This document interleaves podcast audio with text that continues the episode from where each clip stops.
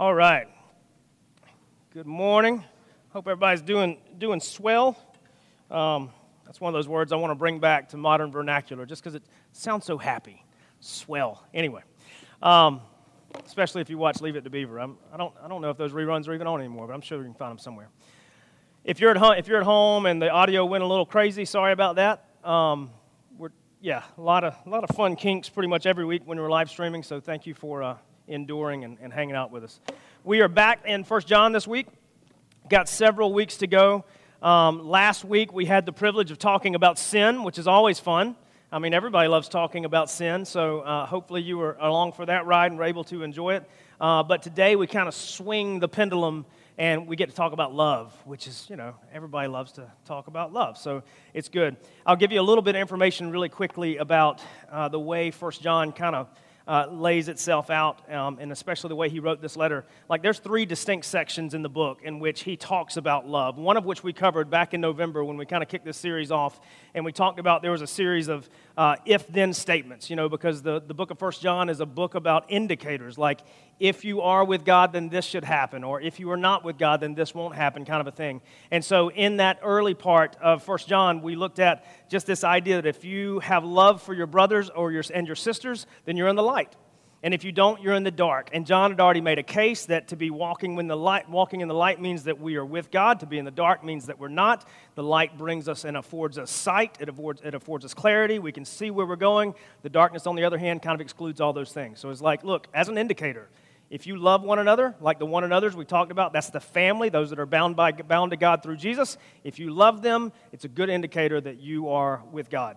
And so today, what we're going to do, it's a little odd, uh, but there's two sections that are relatively close together in this book, and but they're not back to back. But we're going to cover both of them because if we don't, in two weeks we're going to get to it, and you're going to be like, "Didn't we just talk about that?" So we're going to talk about it all uh, today. Um, and some neat stuff there. And I'll go ahead and give this away too, because we're covering two large chunks of Scripture, and I normally don't say this is what we're going to do, but here's what we're going to do. Uh, there's three big ideas in the two passages that we're going to look at. And they're like what we need to know, okay? Because we have to look at Scripture for two reasons. You know, we have to look at it for what we need to know, and then after we look at those big three things about what we need to know, then we're going to look at three things that we need to do. Because if we're looking at Scripture just to learn, we're missing a huge part of it. We have to look at it for what we need to know, but also what we need to do in response. So we're going to do both of those. That does not mean six points. I'm not one of those guys, so just relax and breathe. Um, I also looked at the live stream last week and realized that I went really long. And in the words of an old pastor buddy of mine, the, the head can only absorb as much as the butt can take. And so today I'm going to do my best uh, to not wear your posterior out.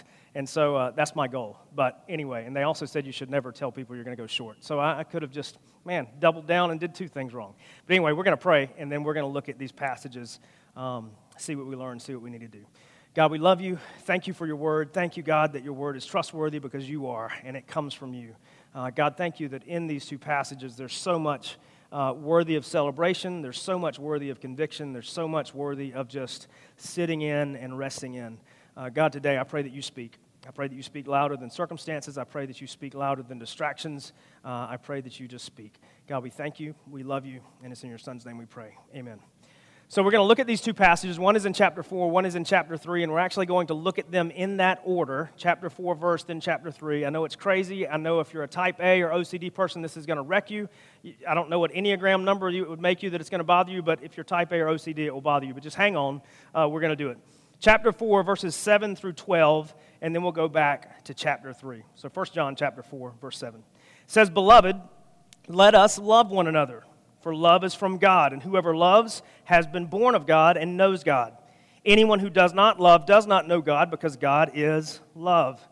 In this, the love of God was made manifest among us, that God sent his only Son into the world so that we might live through him. In this is love, not that we have loved God, but that he has loved us and sent his Son to be the propitiation, huge word, for our sins. Beloved, if God so loved us, we also ought to love one another. No one has ever seen God. If we love one another, God abides in us, and his love is perfected in us. Now we're going to go back to chapter 3, verse 11.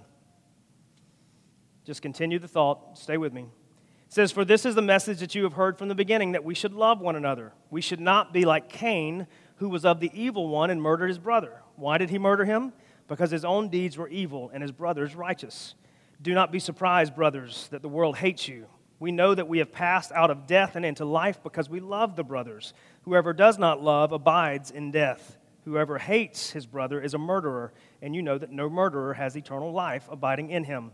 By this we know love, that he laid down his life for us. We ought to lay down our lives for the brothers.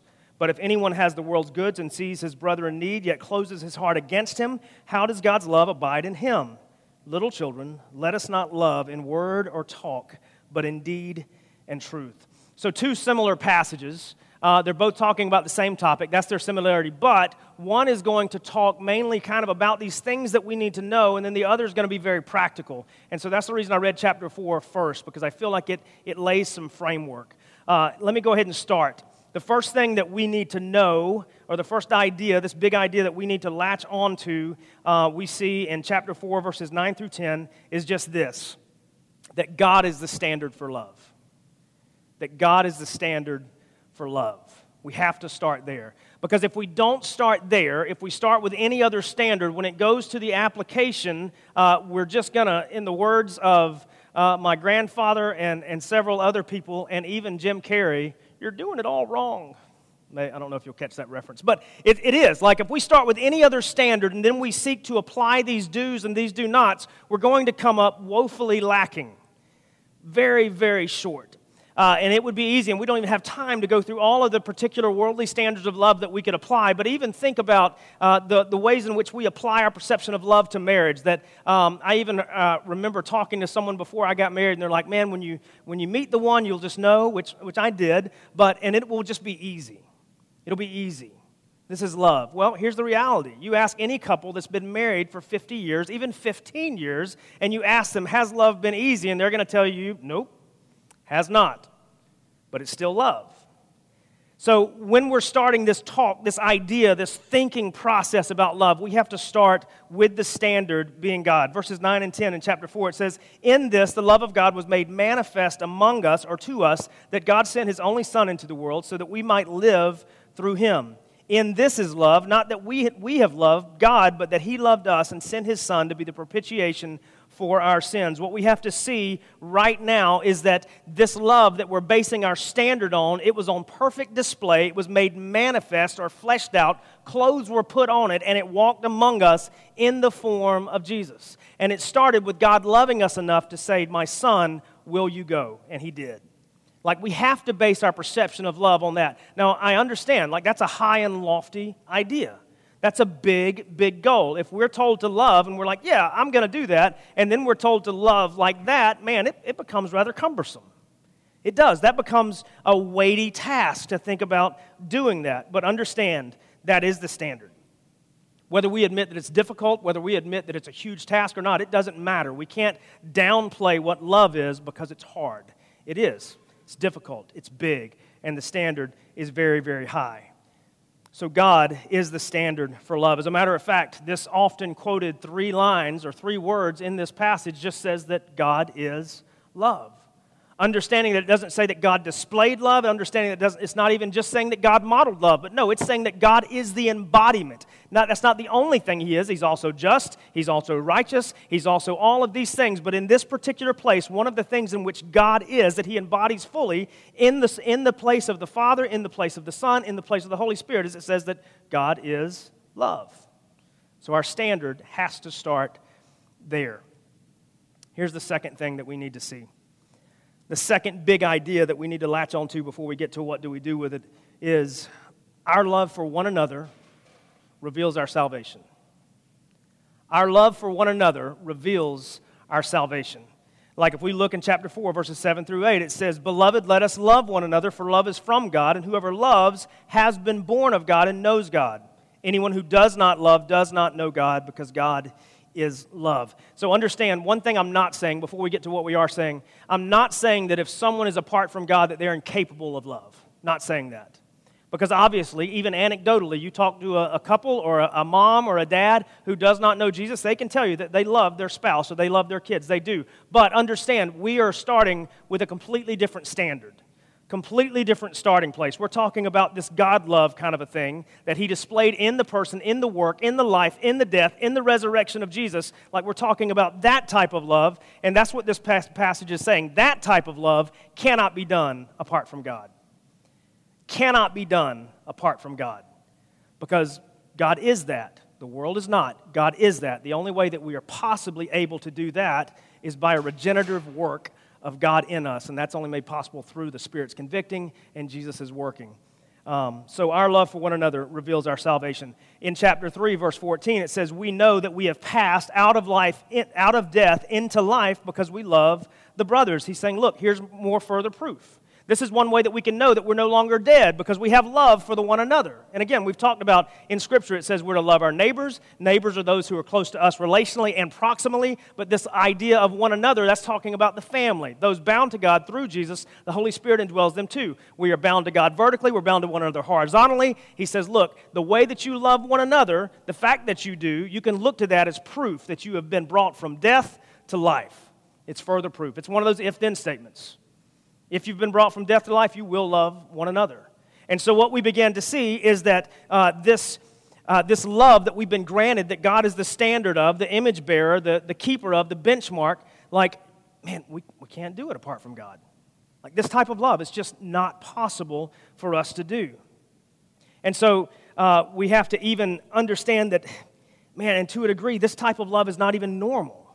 Like, it's definitely not human it's definitely not fleshly. This is something else entirely. That's the reason we must start with the standard of God. And so, but the interesting thing about this type of love is that it kind of goes back to talk about this idea of passive and active sanctification that we bring up from time to time. Like, because of what God has done in me, He is remaking me into the image of Jesus. And there are things that I have no part in, that I don't do. Like he's doing that. It's the regenerative work of the Spirit in me. He is sanctifying me by the work of Jesus alive in me, okay? And there's parts of me that I have nothing to do with that. So this is a byproduct of salvation, this type of love. But here's what makes this very interesting it's no longer just a byproduct because now it crosses over into another area called a commandment. Because if we go to John 13, looking at Jesus, John wrote that exact book there. Why? Because he was there. He wrote this, this occurrence, wrote about this occurrence in which Jesus uh, took on the form of a servant, which he did for 30 some odd years. But in this place, very physically, he wrapped a robe around his waist and he began to wash the disciples' feet. And he even told Peter, he's like, if I don't do this, you have no place with me. And Peter's like, no, no, no, I don't, I don't get it. Wash everything. He's like, Peter, just calm down. Take your seat. Let me wash your feet. But then at the end of that, he says, I give you a new commandment. A new commandment that I give you in verse 34, he says, You are to love one another. But he didn't stop there. He said, You are to love one another as I have loved you. So now, not only is this a condition of our salvation that we are able to love one another and proof of our salvation, but it crosses over from just condition to also it's a commandment. So it's something that God has equipped me to do, and now He's told me I've got to do it. He's told us that we have to do it. So our love for one another reveals our salvation. God equips and commands uh, us to do this. Here's the third big idea that we need to see, and we'll, we'll come back and talk about each of these as we talk about the what do we do with it. And here's the thing that I think we miss very often. Third big idea is that our love also reveals God to the world. Our love for one another also reveals God to the world chapter 4, verse 12, it says, No one has ever seen God. If we love one another, God abides in us, and his love is perfected in us. Now, as a result of translation, this particular line just sounds really discombobulated and disjointed. But here's basically what it's saying it's like, look, no one's ever seen God, but if we love one another the way he has equipped us and commanded us to, they will. In you, in me. See, our love reveals my salvation to me and to us's or y'all's, but it also reveals God to the rest of the world. John 13, 34 told us that, that Jesus said, Look, you're to love one another as I have loved you. But then he, he qualifies that just a little bit in verse 35, and he says, uh, And by the way, the whole world, by the way in which you love one another, they're going to know who you belong to. They're going to know who you follow. They're going to know you're my disciples, mine So, yes, our love reveals our salvation personally and relationally in this context, but to the world, man, it points people to God. Because, after all, like I said already, and like we need to see, this type of love is not normal. It's peculiar, it's odd, it sticks out. Man, in Acts chapter 2, like our earliest picture of the church, and I constantly go back to this, uh, we see that right after Pentecost, uh, the church kind of began. It began to grow feet and arms and legs and, and all of these things that it needed. And at the very end of describing the church, and it says, And the Lord added to their number day by day those who were being saved. It wasn't even about the words that they were sharing, it was about the love they were displaying. And here's the beauty in all of this because of what God has done in us, and because of what God has equipped us to do and commanded us to do, we get to show the gospel before we share the gospel. And I don't know about you, but that, that gives me bumps on the back of my neck. We get to show the gospel before we share the gospel. And you say, What do you mean, Dan? Well, I don't know who Dan is. I'm not Dan, but this is what I mean. The way that we love each other should fully display the fact that we've been reconciled to God, we've been reconciled to one another, and God wants to do it to other people. Man, and we thought the, the goal was lofty, or the standard was lofty. I think the ramifications are even loftier. That the way I love you, the way you love me, should declare the beauty of the gospel. should declare the beauty of the gospel. We get to show the gospel before we share the gospel, and the way that we show the gospel is the way we love one another. I think if we start think, thinking about uh, the standards of love in which we've observed, the standards of love in which we have clung to, uh, we have to be honest enough with ourselves to say they don't match up to this. And that's okay. It's not okay that they don't match up, but it's okay to admit it. Like, I think that's a great starting place that we have to admit that the way that I think about love may be incomplete. It's not quite full enough. Because I think the beauty of this kind of love is that it's not about us. It's not about scratching an itch that I have. It's not about uh, filling a hole in your heart. No, this type of love is about more. This type of love is about like kingdom mindset, creation mindset, that echoing of God that needs to occur from our mouth out of our heart, like it has to happen in the way that we love one another. Reveals our salvation, but reveals God to the world. Those three, three really big, big ideas. So now we've, we've looked at what we know, or what we should know, or should be able to see out of this. I think we need to look at what we need to do how this, this plays out. Because again, we've been equipped to do this, but we've also been commanded. So, so what does that, that commandment look like to love one another well? I think if you're, if you're participating in the five day reading plan um, with a lot of us, I think when you heard some of this, you're like, oh man, I, I read this just like two weeks ago, and it freaked me out then. Like if you're reading Genesis right now, it's, it's probably way crazier than most of the soap operas that you watched with your mother growing up. If your mother forced you to watch soap operas, maybe like mine did. I don't know. Um, but hey, it happened, and I can't help it. Days of Our Lives, every day, 1 o'clock, and uh, I can't. I had no choice. I was like five or six, and that was my mom. Uh, but either way, Genesis is crazier. Okay? Uh, it just is. Um, and so we read the beginning of chapter, the passage in chapter 3, and it says, For this is the message that you have heard from the beginning, that we should love one another. We should not be like Cain, who was of the evil one and murdered his brother. Uh, why did he murder him? Because his own deeds were evil and his brother's righteous. Do not be surprised, brothers, that the world hates you we know that we have passed out of death into life because we love the brothers and sisters implied there. Whoever does not love abides in death. Everyone who hates his brother is a murderer, and you know that no murderer has eternal life abiding in him. You're like, what does this have to do with loving? Well, first of all, don't murder your brother and sister. That would be obvious, but that's not my point. Uh, John here is referencing back to Jesus' Sermon on the Mount. And frequently in the Sermon on the Mount, Jesus was speaking to highly uh, religious people who clung to the law for their salvation. And he was like, Well, let me bust your bubble just a little bit. You've heard it said that you need to do this. I'm going to add to it. Like, if you're depending on the law, let's really talk about the law. And uh, in Matthew chapter 5, uh, he talks about this idea of what murder looks like. And in chapter 5, he says, You've heard it said, verse 21, uh, to those of old, you shall not murder, and whoever murders shall be liable to judgment. But I say to you that everyone who is angry with his brother will be liable to judgment. Whoever insults his brother will be liable to counsel, and whoever says you fool will be liable to the hell of fire or Gehenna.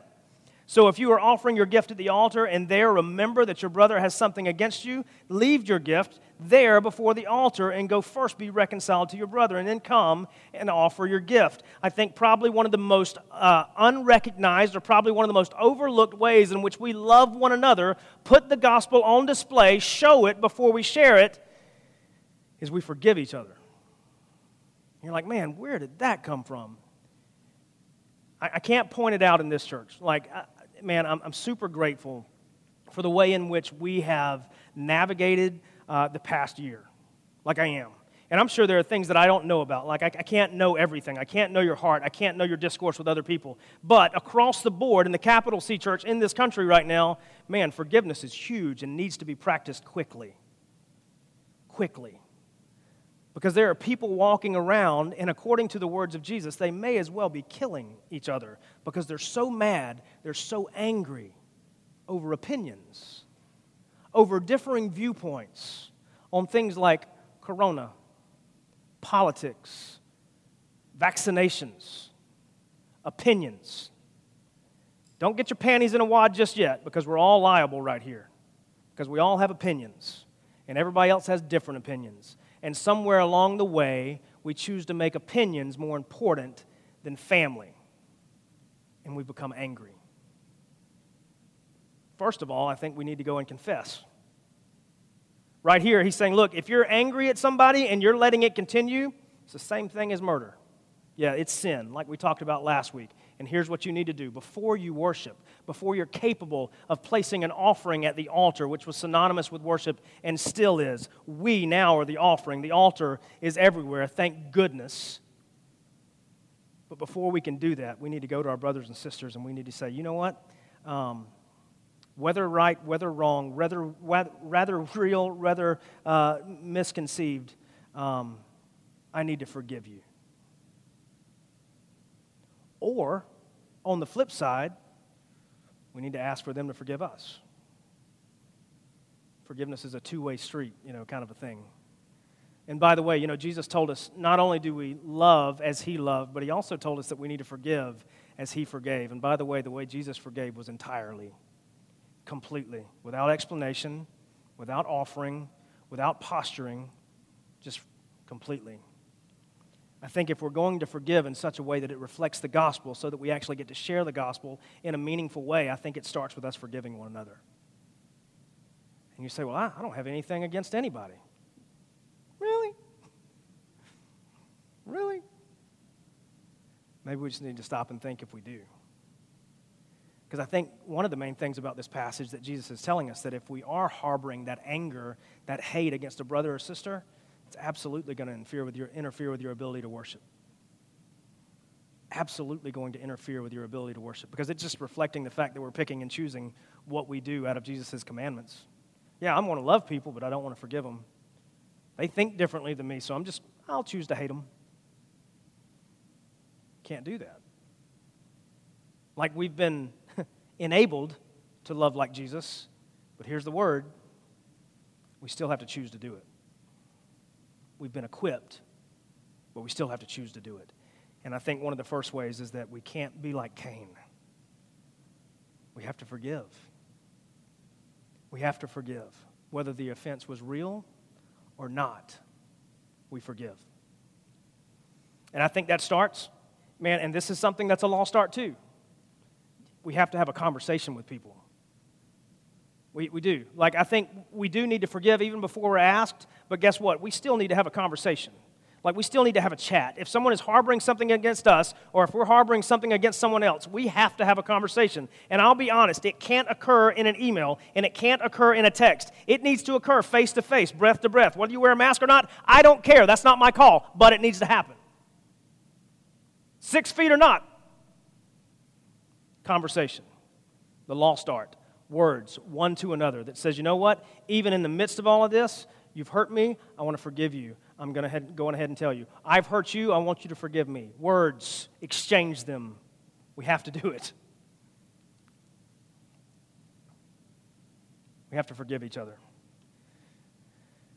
Chapter 3, verse 15, in there, just, man, just quite succinctly, it just says, Everyone who hates his brother is a murderer, and you know that no murderer has eternal life abiding in him. The same idea that we talked about last week that we cannot go on sinning if we are bound to God. If we can continue to have this practice of unchecked sin, something is wrong. And what is wrong is we do not know Jesus. So if you can harbor anger for your entire life, if you can harbor grudges for your entire life, and it does not bother you, Scripture says you may not know Jesus. As a matter of fact, let me rephrase that. Scripture says you do not know Jesus. So we need to deal with it. Confess, repent, not just to God, but those that have offended us or we have offended.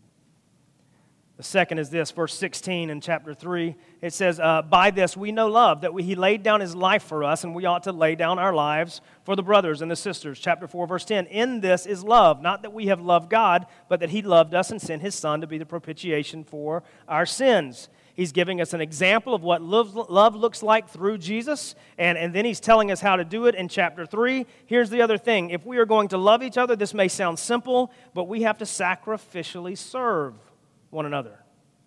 Sacrificially serve one another. It says, But if a brother has, has the world's goods and sees his brother in need, need yet closes his heart against him, how does God's love abide in him? The answer is it does not. If we're looking around at family and they are struggling, they are battling, they don't have what they need, and we do, and we don't give it to them, we are not being obedient to Jesus. We are not loving like Jesus. We're being selfish.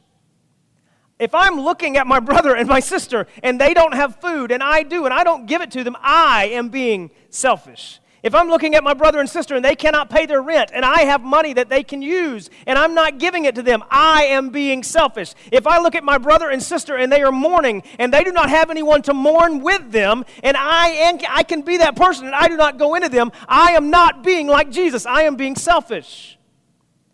It says if you look at a brother or sister in need and you have what they need and you don't give it to them, you are not loving like Jesus. Period. Man, I'll be honest.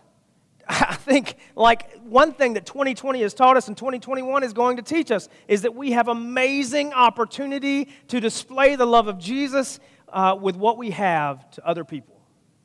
And we've, like, you've done it. Like, I'll be honest. The people of Origins, you've done it. We've watched you do it. It's been amazing. You haven't tooted your own horn, toot toot. You haven't done that. You haven't put it on Facebook. Thank you. You've just done it. So thank you for doing that. But it's not over. It's not over. Man, you have tangible ways just this week that you can do it. We have a family in Origins right now. Crazy things going on. They just had a baby, major health scare going on. A lot of you don't even know them, but that's okay. They're still family, and we're just going to feed them. And you say, well, that's really simple. Yeah, it's really simple. Take them a meal take them a meal. That's why we do meal trains. It's just like, look, uh, you're balancing a baby and other kids and, and a job and COVID and all this kind of stuff. You shouldn't have to worry about cooking too. Can we cook for you? Okay. You can't cook? That's all right. Grubhub works. You got money, spend it. You don't have money? Talk to somebody who does. We'll figure it out. Man, we, if we have been bound to God by grace and bound to one another by the same grace, we can't walk around and just ignore the needs of other people, especially family. We can't, we can't flip and do that. Am I passionate about it? Yeah. Like, we can't do that. That's the way the world functions with love. You know what the world says about love? I will love until the point that it costs me something. That's not what Jesus said. Jesus said, by the way, I will love until the point that it costs me everything. That's the reason it points it out in chapter 4, because that's exactly what chapter 4 is saying. It's saying, In this is love, not that we have loved God, but that He loved us and sent His Son to be the propitiation for our sins. It says, Hey, if you want a standard for love, here's the standard of love. Jesus gave every single ounce of what He had. That's how we love. And we can't do that on our own. Can't do that by ourselves. But thankfully, God has not called us to something that He hasn't already equipped us to do. Same way that we talked about last week that He's not called us to live a life in which we face and battle sin. He's already equipped us to do so. Same way here. He's called us to love like Jesus, and He didn't leave us out on our own. He's already equipped us to do it. Through regeneration and sanctification and the work of the Holy Spirit in me, He is enabling me, He is enabling you to love like Jesus, but we still have to choose to do it. We sacrificially serve one another. The Jesus principle. He gave everything He had. He left no stitch unfurled. Can we do that? We can.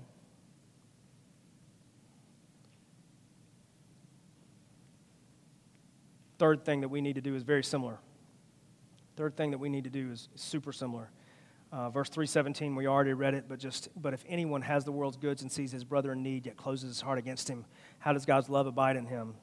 As an extension of sacrificially serving one another, man, we just simply, we just meet needs for one another. We just meet needs for one another. Man, that other passage that we referenced, Acts chapter 2, do you know what was so compelling about that image of family? Is that they, un- they understood that their stuff was not more, more important than each other. It says that they took everything that they had and they put it in a central pot, a central bowl. Said, if you have a need, take it.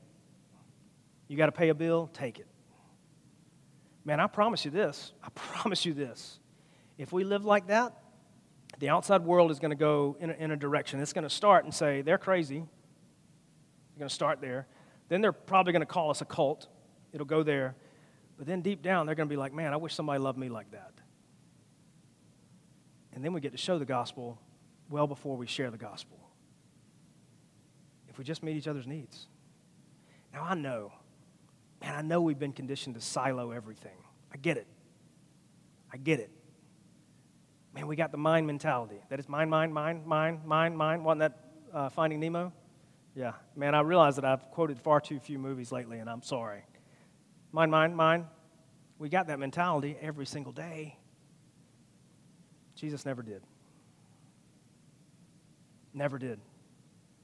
And I know we're not Jesus, we're not, but His Spirit lives in me. His Spirit lives in you as a result of His sacrifice, as a result of our by grace through faith confession. And we're being equipped, we're being remade into Jesus day by day. We have to choose to live like it. Can't live like everything's mine anymore. It's not. We've been called to steward it well, take care of it well. That means that we give back to God, but it also means that we give to one another. We do both. And we'd be happy to do it. I know that's bad English.